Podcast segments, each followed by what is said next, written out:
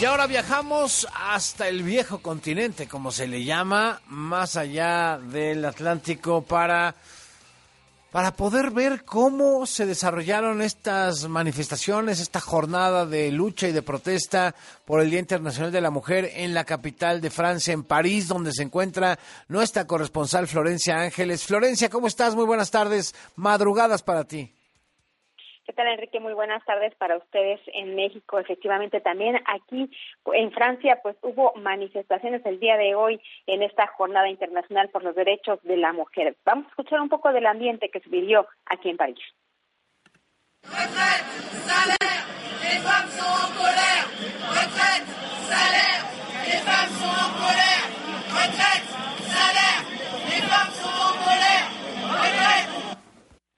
Jubilaciones, salarios. Las mujeres están enojadas, gritaban pues miles de mujeres hoy en las calles de París, pero también en las calles de otras 150 ciudades francesas en el marco de esta manifestación por los derechos de las mujeres. En algunas ciudades, Enrique, como Rennes, incluso se registró una participación récord para esta fecha, ya que hubo una convergencia de luchas. Pues ayer se vivió una magna movilización nacional contra la reforma de pensiones y los sindicatos llamaron a apoyar las manifestaciones del día de hoy porque consideran que la iniciativa de ley afecta particularmente a las mujeres al aumentar la edad para el retiro y por tanto la desigualdad.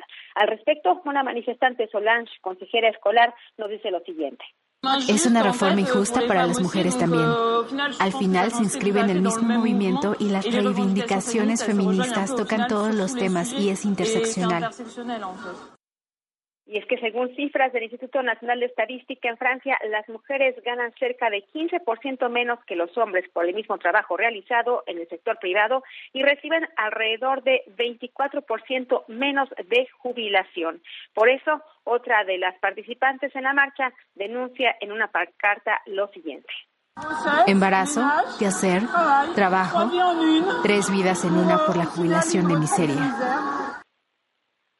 Y bueno, Enrique, si bien el tema de la igualdad de salarios y las pensiones, pues fue uno de los principales reclamos, también se pidió frenar los feminicidios, las violencias conyugales, las agresiones obstétricas y ginecológicas, así como la libertad de disponer de su propio cuerpo. De hecho, algunas mujeres también recordaron que en otros países está castigado penalmente el aborto y por eso también dijeron era importante hoy salir a las calles este día para hablar por esas mujeres que son acalladas por la fuerza.